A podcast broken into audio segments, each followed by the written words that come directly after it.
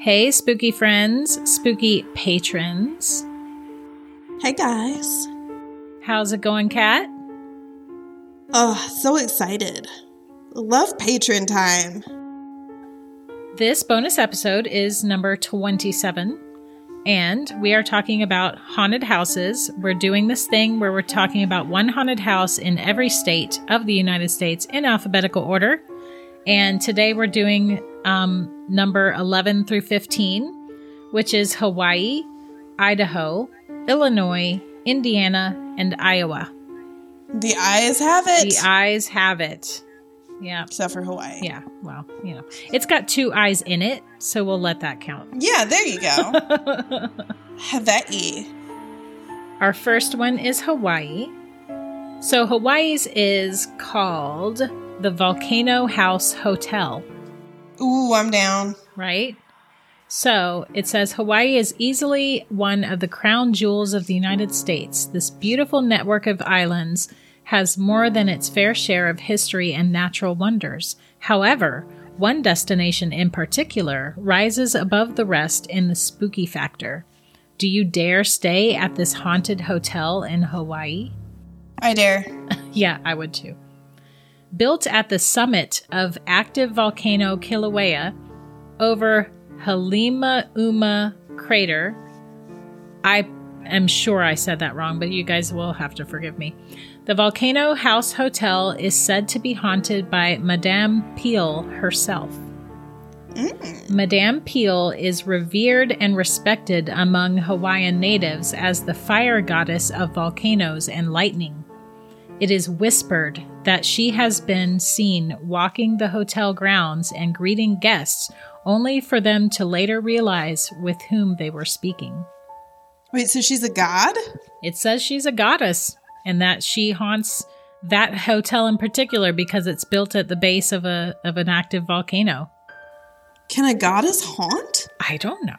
Well, I mean maybe they say haunt because that's our word for a supernatural being like hanging around.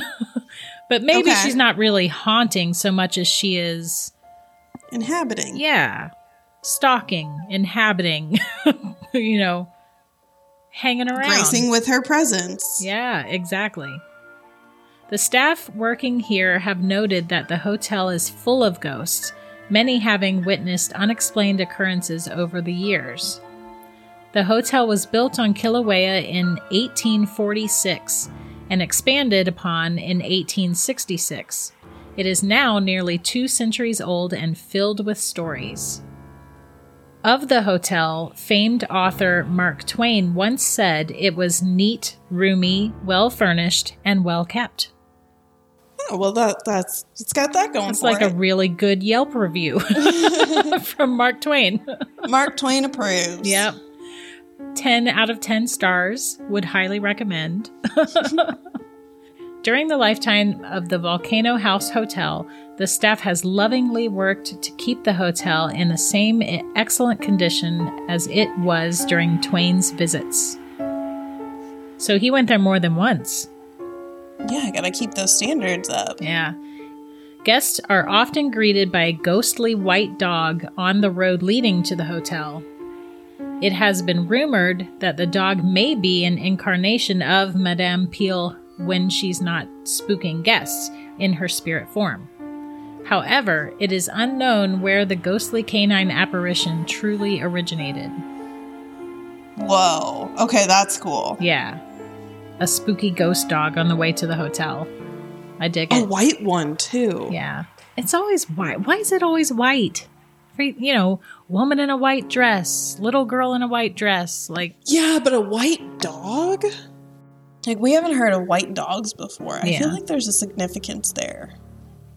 rebuilt entirely in 1941 after a devastating fire in 1940, with plenty of construction ever since, it is thought that the renovations may agitate the spirits of the grounds, encouraging them to interact with the living. Absolutely. Oh, yeah. Whatever their motivation for walking among the guests and the employees of Volcano House Hotel, the spirits are a much loved and welcomed facet of the property.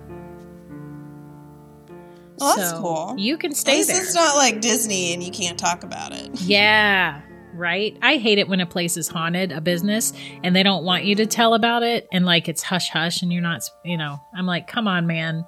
That makes it more interesting to me personally. They've got um cabins that you can stay in. And they, there's pictures of these cute little like one bedroom little cabin house thingies. They're like one Like a hut? yeah, it's almost like a hut, but it's like a, a built, you know, it's wood with a roof and everything, but it's just really small little little rooms That's that cool. you can stay in. Yeah, pretty neat. So I'll put the link in, of course. I always put all the links in, so you guys go check it out. Maybe you'll see a goddess while you're there. I want to go to Hawaii someday. All right, our next one is Idaho. Idaho's is the Murder House in Boise. Like American Horror Story Murder House? No. Oh. No, and in fact, when I went to research it, that kept coming up. I was like, no, I had to put in Boise, different murder house. It says, warning, the following story is not for the faint of heart. My heart is not faint. Hmm. Go. If you currently or have ever lived in Boise, chances are that you've heard about the disturbing disturbing events that occurred at what is commonly referred to as the murder house. Some even refer to this place as the Chop Chop House. nice. That's terrible. That's like really dark and twisted. I like it. Um it's called the Chop Chop House in reference to the terrible things that went down here so many years ago. The house is still standing today, and walking by it, you might not realize anything out of the ordinary about it, except that it is old and hasn't aged well. However, once you hear about the crime that took place here, you'll never look at this house the same way again. On June 30th, 1987, this house was the scene of a terrible crime, a terrible murder. The crime may be over 30 years old, but that doesn't make it any less harrowing. The story goes that three men got into a fight on that summer night. One of the men, Preston Murr, was shot in the shoulder as a result. He attempted to run away from the other two men. Murr ran up to a neighbor's house and banged on the door. The neighbor did not come out, but he did call the police. Unfortunately, the police didn't show up until way later, after it was too late. The next morning, the neighbor had to call the police for a second time. When the police showed up, they discovered trails of blood on the street and blood smeared across the neighbor's door. Ew. The blood gave police reason to obtain a search warrant and enter the house where the neighbor heard an altercation coming from. Once inside, the police discovered the horrid crime scene of Murr's mur- murder. Murr's murder. That is hard to say. Murr's murder. Murr's murder. Murr's murder. Murr. The two men had dragged Murr back after he escaped and fatally shot him to death. Then, in an act of excessive brutality, they dismembered the body in order to dispose of it. The men drove out to Brownlee Reservoir near the Oregon and Idaho border to dispose of the body. The body wasn't recovered in the reservoir until a week later. However, the two men, Darren Cox and Daniel Rogers, were immediately apprehended and charged with murder. To this day, it is unclear why the confrontation be- between the three men even broke out. The details are murky about why Murr was gruesomely murdered. Why are they putting so many Murrs in this? According to court documents, the three men had been hanging out earlier that evening trying to locate Rogers' recently stolen guns. They drove around Boise trying to find the apartment of the person they believed stole the guns. The trio returned to the house on Linden Street around midnight, and that is when the deadly altercation broke out. Maybe Murr stole the guns. Maybe. Also, I feel like chopping up his body is not an excessive form of brutality. It just makes for easier transportation. Oh, jeez. It's efficient. Is that what you're saying? yeah. Mm. Do you know how he- heavy a lifeless human corpse is? I don't, Kat. Do you? No. Uh huh. Should we be concerned? Steve is still alive. Okay. Good to know. The guys were um, tried for murder, and it says Cox was given a lesser sentence because he complied with police and gave details about the murder. Overall, he spent just six years in prison before being released. The jury deemed Rogers guilty of first degree murder, and he was sentenced to life behind bars. He is currently serving his life term in Idaho Correctional Center and was last denied parole back in 2005. Over the years, numerous people have lived in the murder house. Several people rented it out during the 90s, and the house even spent time as a Boise State University frat house in the 2000s.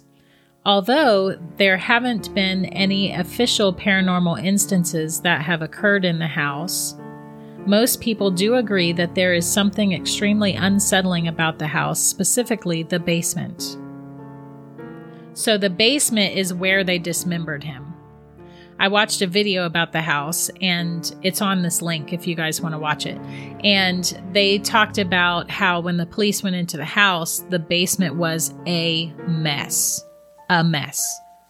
These guys were not good murderers. Clearly, they did not lay down plastic sheeting ahead of time to catch the mess. no, or make any real attempt to clean it up afterward. Like they just chopped his butt up and and they told Mhm. specifically that they cut him into 13 pieces.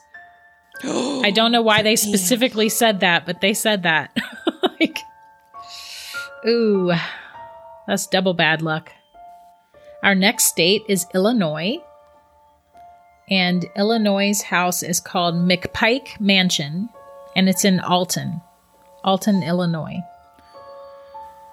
It says the McPike Mansion has been called one of the scariest structures in the United States, and it definitely ranks as the most haunted house in Illinois.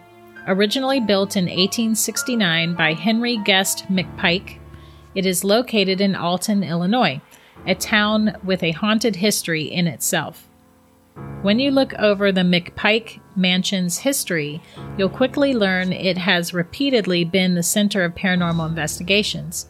According to the owner, two ghosts haunt this property. Former owner Paul Laichinger and a former domestic servant named Sarah Wells. Thank you, Sarah Wells, for having a normal name. Flashlights will die out unexpectedly and lights will flicker. There's a strong smell of lilac in the attic, which is the kind of perfume that Wells used to wear.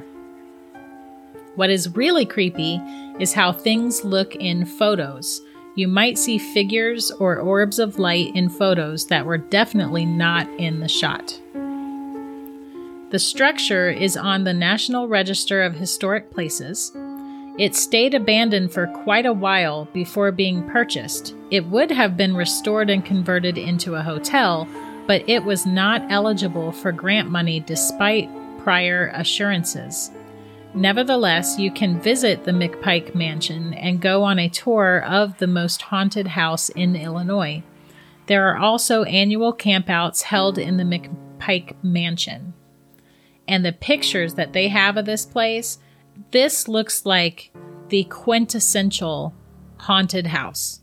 Nice. I mean, and it's still abandoned. Like they, it's owned, but they never fixed it because they never got the loans. So it is in major disrepair. It, it, you know what it reminds me of? It reminds me of the house from the Freddy Krueger movies.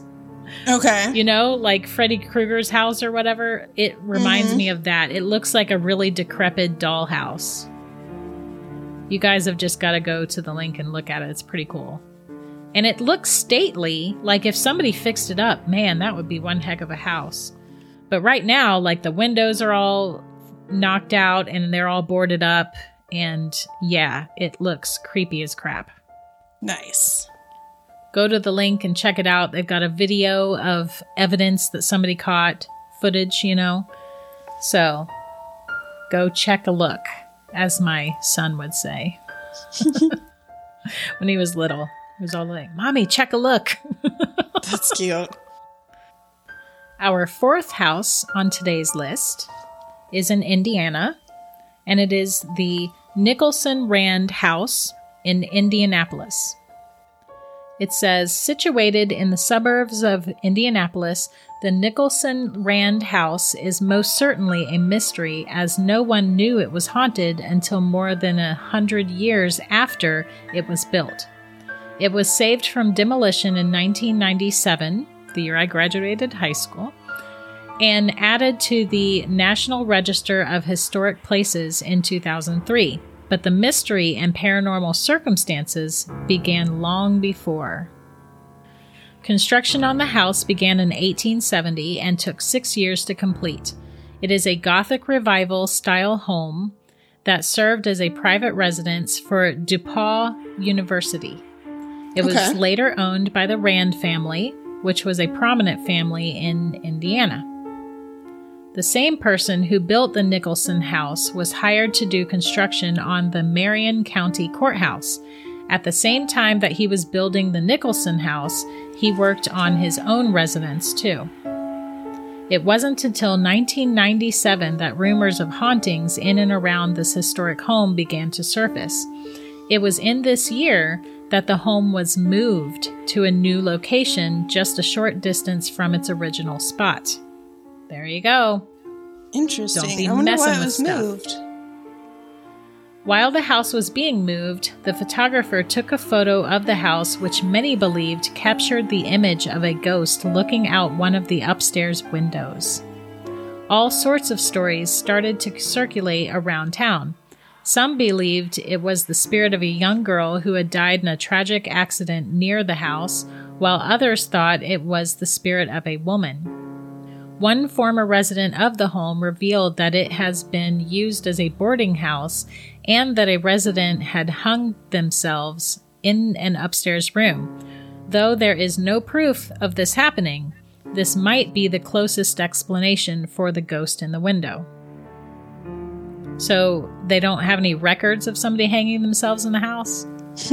I mean, eh. Other terrible symptoms are reported to plague this ghost house as well. It is said that the walls bleed, the scent of decaying flesh can be detected, and the sounds of screams can be heard. Alrighty. That is really active for a house that's had no death.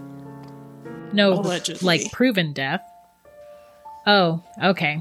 There are stories that reveal the Nicholson house to have been a stop on the Underground Railroad and possibly an unlucky one.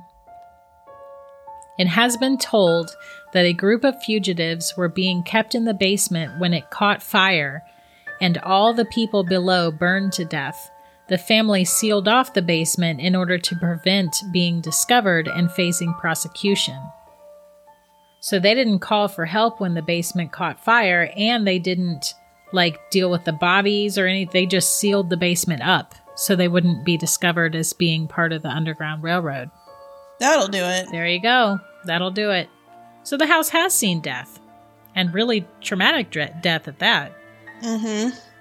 So yeah, the house is um in Indianapolis and let me see if you can actually go there. I don't think so. It doesn't say anything about being allowed to go there. Might be a pri- still a private residence. Yeah. I'll put the link. You guys click it and figure it out if you want to. Okay, so the last one, I have to admit, I'm a little disappointed in. Aw. Not because it's not a, a genuinely crazy haunted house, but because it's an uber famous one. And I'm like 95% sure that you guys have heard of it. I think I might have even talked about it on the show previously, like way back when, too, because I feel like I have. But it's Iowa, and it's the Villisca Axe Murder House. Hmm. I don't think I've heard of that one. Really? Okay, well, maybe you guys haven't. The Villisca Axe Murder House in Iowa, the name of the place says it all, and the gruesome legends surrounding the house are the only advertisements needed. The publicity comes naturally, mostly from true crime and ghost enthusiasts. Eight people were murdered in their beds in this house two adults, which were the parents, the mom and dad, and then their four children, and then two other children that were spending the night with their children. So they had guests over on the night that this happened. So six kids and two adults? Yes, six Ugh. kids and two adults. In the very early morning hours of June 11th, 1912, sometime between midnight and 5 a.m., eight people were bludgeoned to death with an axe inside the home of the Moore family. The night of June 10th, mere hours before the killings, the family had gone to church, with, which ended at 9:30 p.m., and arrived back at the house around 9:45 or 10. Cigarette butts in the attic led investigators to believe that the killer snuck into the attic while the family was out and hid there until they fell asleep. Like most people in Villisca at the time, the Moore family didn't lock the doors to their house when they went to church. The parents, Josiah and Sarah Moore, were the first victims. The killer only used the blade of the weapon on Josiah, who received the most brutal beating. The rest of the victims were murdered with the blunt side of the axe, which had belonged to Josiah. The family friends who were staying in the guest room were aged 8 and 12, and they were the last to be killed. All of the victims except Lena appeared to have been asleep when they died. Lena, who is one of the daughters, I think. Yeah, Lena was the only one who appeared to have defensive wounds and was lying across her bed instead of lying in a sleeping position. What year was this? 1912. Wow. The axe was left in the guest room next to a four pound piece of slab bacon. Okay. At, at some point, the killer had covered all of the mirrors in the home with blankets and cloths and cooked himself a plate of food, which was left untouched in the kitchen. He also left behind a bowl of bloody water. I guess he cleaned himself up. So, yeah, he was like goofing around the house for a while, cooked himself food but never ate it, covered all the windows and all, I'm sorry, covered all the mirrors in the house with blankets and cloths. mm-hmm. Hmm. That's a, a death ritual. I've Um, heard of that. Yeah, so that the spirits of the dead uh, don't get trapped in the mirrors and can find their way to the light and cross over. But if he just murdered them brutally, why would he care if they cross over or not? So they didn't come back to haunt his ass for brutally murdering them? Okay, well, that's fair. he was thinking ahead. Yeah. The gruesome killings were discovered the next morning when Mary Peckham, the Moore's neighbor, noticed that the family hadn't started their morning chores around 7 a.m. She called Russ Moore, Josiah's brother, who let himself in with his copy of the house key. That means the door was locked at that point. Sounds like when the killer left, he locked some of the doors. mm-hmm. After discovering the bodies of the Stillingers, he called the local peace officer who called investigators. There were plenty of suspects, but the murder was never solved. One suspect, Reverend George Kelly, who actually was actually tried for the murders. Kelly was a traveling minister who was in town the night of the crime. He was at the service the Moore family attended before their deaths, but inexplicably left town between 5 and 5:30 a.m. the next morning. He showed a suspicious interest in the murders, though, and after being in and out of trouble with the law for sending obscene material through the mail and a stint in a mental hospital, he was arrested for the murders in 1917. He confessed, then recanted, and was eventually tried and acquitted. It seems that most people didn't believe that he was mentally or physically capable of the murders. Okay. Here's the ghostly encounters. One hell of a traveling priest. Right? He was traveling around, like literally guiding people to the Lord. so it says naturally, a house with such a dark and mysterious past quickly attracts rumors of a haunting. The house was lived in for years after the murder, although families never stayed for very long. From what I can tell, there's not a ghostly phenomena that hasn't been reported at the house. Disembodied footsteps, things moving, voices, apparitions, shadows, bad vibes, you name it, the Villisca Axe murder house has had it. It's been on basically every ghost hunting show, from Ghost Adventures to Scariest Places on Earth, and all of the essential spooky podcasts, including Lore and My Favorite Murder, and True Hauntings and Scary Stories. hey! Uh, I became aware of the home in 2014 after a man staying there on an overnight ghost hunt inexplicably stabbed himself an event that made national news. Yeah, this person writing the article, they they've researched it too. So yeah, the the Villisca Axe murder house. We got mentioned in an article. No, we didn't. I added that part in. Oh. Never mind. I didn't want to be left out. in fairness, the article was probably read before the show was a thing, you know? So I don't know, but there's a lot of theories about who actually killed them. Okay. There's even some theories, I don't want to like get into it too much, but there's even some theories that it was some crazy person that had snuck into their house like a week before and was like living among them without them realizing it, like hiding out in the attic. They call that phrogging. Oh, really? With a PH. Nice. That's weird and I like it. um, because I guess there were there were footprints in the snow that led to the back door of the house at one point, like a week before the murders happened, and so they never figured out whose footprints those were, and they never found anybody. So there, there's that theory that whoever it was had been kind of poking around there for a week before they finally decided to kill the family. Jeez. But yeah, of course it's haunted. That's a whole lot of trauma and unfinished business. Oh yeah. Yeah. That's a good one. It's a it's a um, museum now, so you can like go there and ghost hunt. You can go have tours through the house and all that stuff. So check it out if you're into that, which I'm sure you all are. Heck yeah, aren't we all? So those are our five houses for this episode. We had Hawaii, the Volcano House Hotel. Idaho was the Murder House in Boise. And Illinois was the McPike Mansion. Indiana was the Nicholson Rand House, and then Iowa, of course, was the Villisca Axe Murder House. So I think I'll do Iowa and then Hawaii. Those were your two favorites? Yeah. Nice. Yeah, I like the idea of a goddess like just walking around. Hey, welcome to the hotel.